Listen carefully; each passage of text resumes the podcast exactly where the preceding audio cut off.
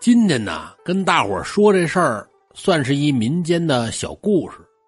具体哪一朝哪一代呢，也无从考证。反正啊，就是一古代的故事。说呀，有个叫李家庄的这么个村子，村子里边呢，有这么一对老两口，丈夫姓李，娶妻刘氏。说是老两口，现在说岁数也不大，四十多岁儿那要是古代说呀，岁数就不小了。那年月十六七就得结婚，到了四十来岁这就得抱孙子了。可是这两口呢，膝下是无儿无女，媳妇儿也发愁。哎，这上辈子造的什么孽呀？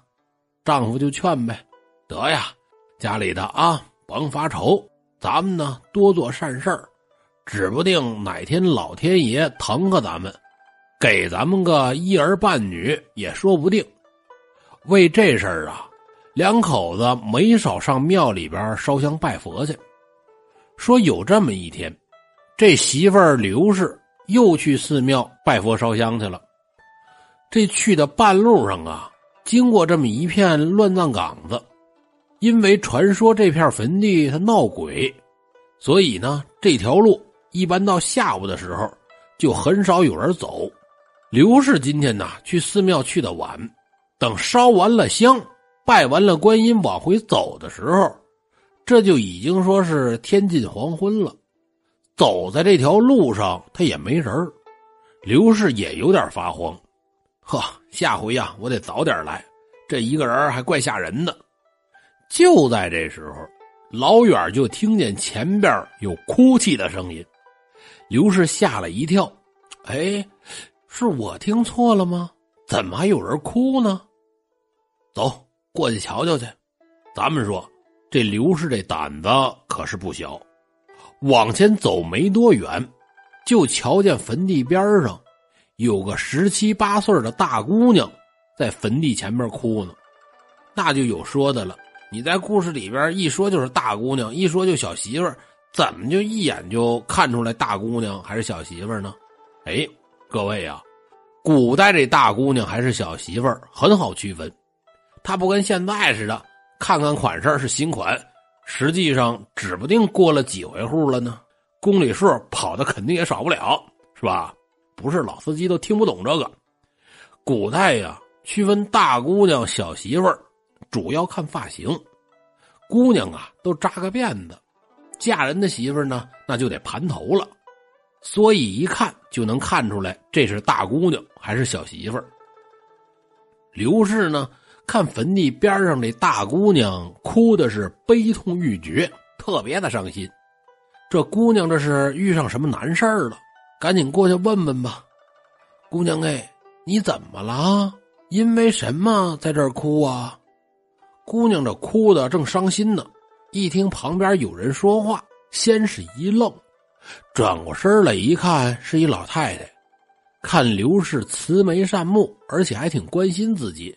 这姑娘这就算见到亲人了，扎在刘氏怀里，这个哭吧。哭罢多时，哎，姑娘别哭了啊，跟我说说怎么回事啊？姑娘这才止住了哭声。哎，大娘啊，您是不知道，我是外乡人。早年母亲去世的早，我跟父亲相依为命，家里的日子过得还算不错。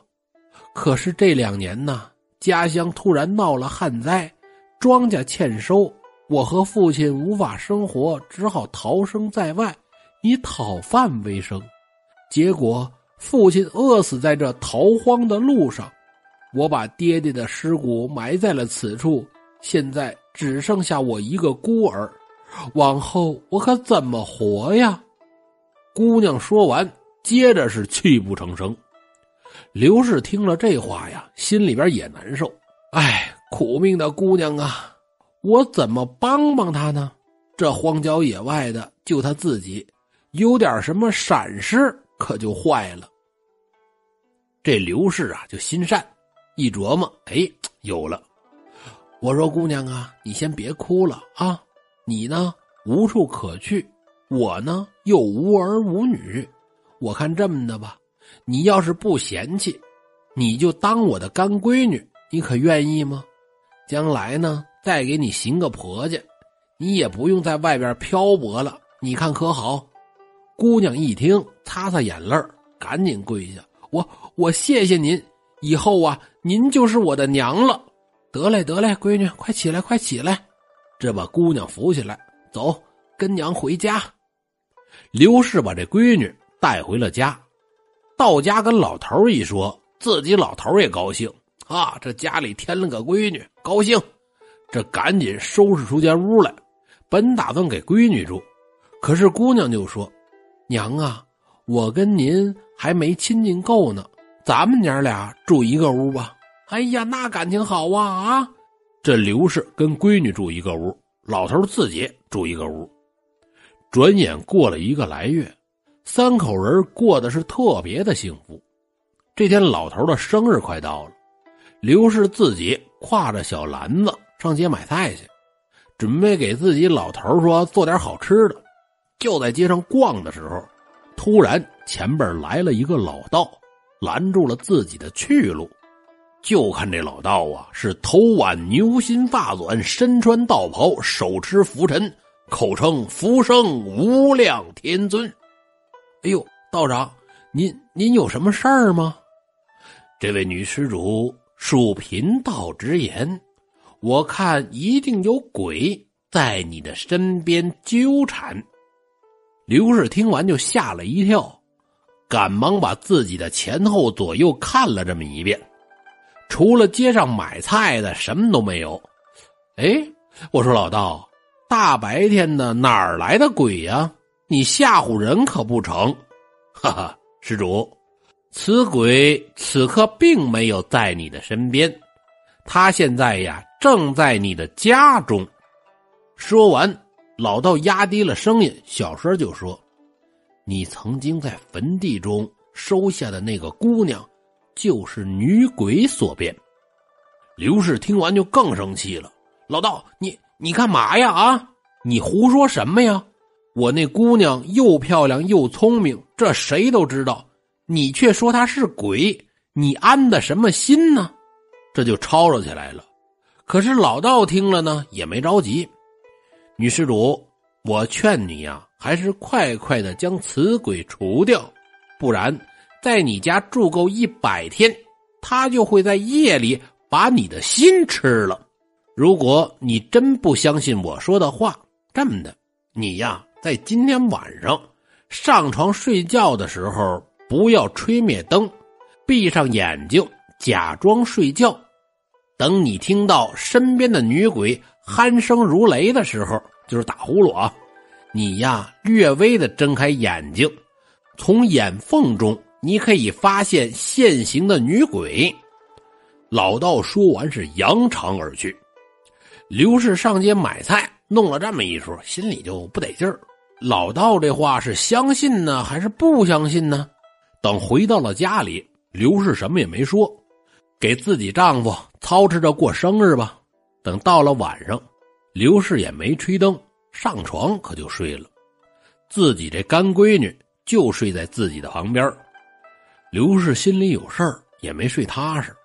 到了后半夜呀，就听见自己这干闺女打呼噜，这声音这个大呀。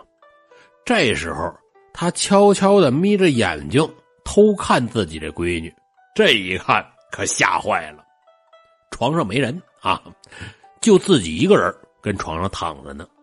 那这声音从哪儿来的呢？顺着这声音一找，好嘛！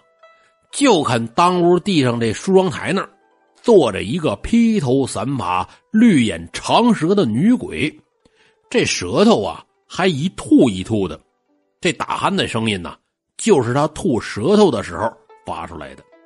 这可把刘氏吓坏了，大叫一声：“哎呀！”猛地睁开眼，鬼可不见了，身边躺着的是自己的干闺女。他这干闺女一听刘氏叫了一声，赶紧坐起来：“娘，怎么了？哎，没事没事啊。刚才呀，娘做了一个噩梦，你睡你的，没事姑娘听了一笑：“娘啊，您别害怕，有女儿在，鬼不敢来；就是来了，我们一起打鬼。”刘氏点了点头，又躺下了。虽然说他这身子躺在床上，但心呐早就跑没影了。这一夜他是翻来覆去，怎么着都睡不着。第二天一大早，刘氏老早起来又上街了，赶紧找老道吧。还真不赖，一会儿就找见了，见到了老道跪在地上：“道长哎，您就大发慈悲吧，您救命吧！”老道连忙就把这刘氏扶起来：“嗨。”你不必惊慌，这好办啊！我有一粒丹药，你把它融化在热水中，只要你让女鬼喝下去，她就会肚子疼，她一疼就现出原形，随后呢，我就会赶来降服她。那那道长，我谢谢您。这刘氏回到家里边，倒了一杯热茶，趁这女鬼不防备的时候，悄悄的就把丹药放进了茶里。刚放进去，丹药就化了，无色无味来，闺女啊，累半天了，喝口水。这鬼呢，接过来杯子，是一饮而尽。过了没多大功夫啊，女鬼就觉得肚子疼，而且是越来越疼，疼的在地上打滚折腾的时候，这女鬼突然就想起来了，这是下药害我呀！一个鲤鱼打挺站起来。伸出魔爪，冲着刘氏可就扑过来了。刘氏这会儿吓得魂儿都快飞了，也不敢跑。就在这时候，老道突然出现，手中的拂尘一抖，那女鬼是惊叫一声，现出了原形，披头散发、血红的大嘴，伸手就扑向了老道。啊，老道呢不慌不忙，把这拂尘向上一抛，立刻在空中化成了一把利剑。直向女鬼劈来，女鬼因为吃了丹药是难以支撑，没有躲过这利剑，只听见“哎呀”一声怪叫啊！只听“哎呀”一声，一声怪叫，女鬼倒在了地上，变成了一滩鲜血。好了，各位，一个老道出女鬼的民间小故事就给各位讲完了。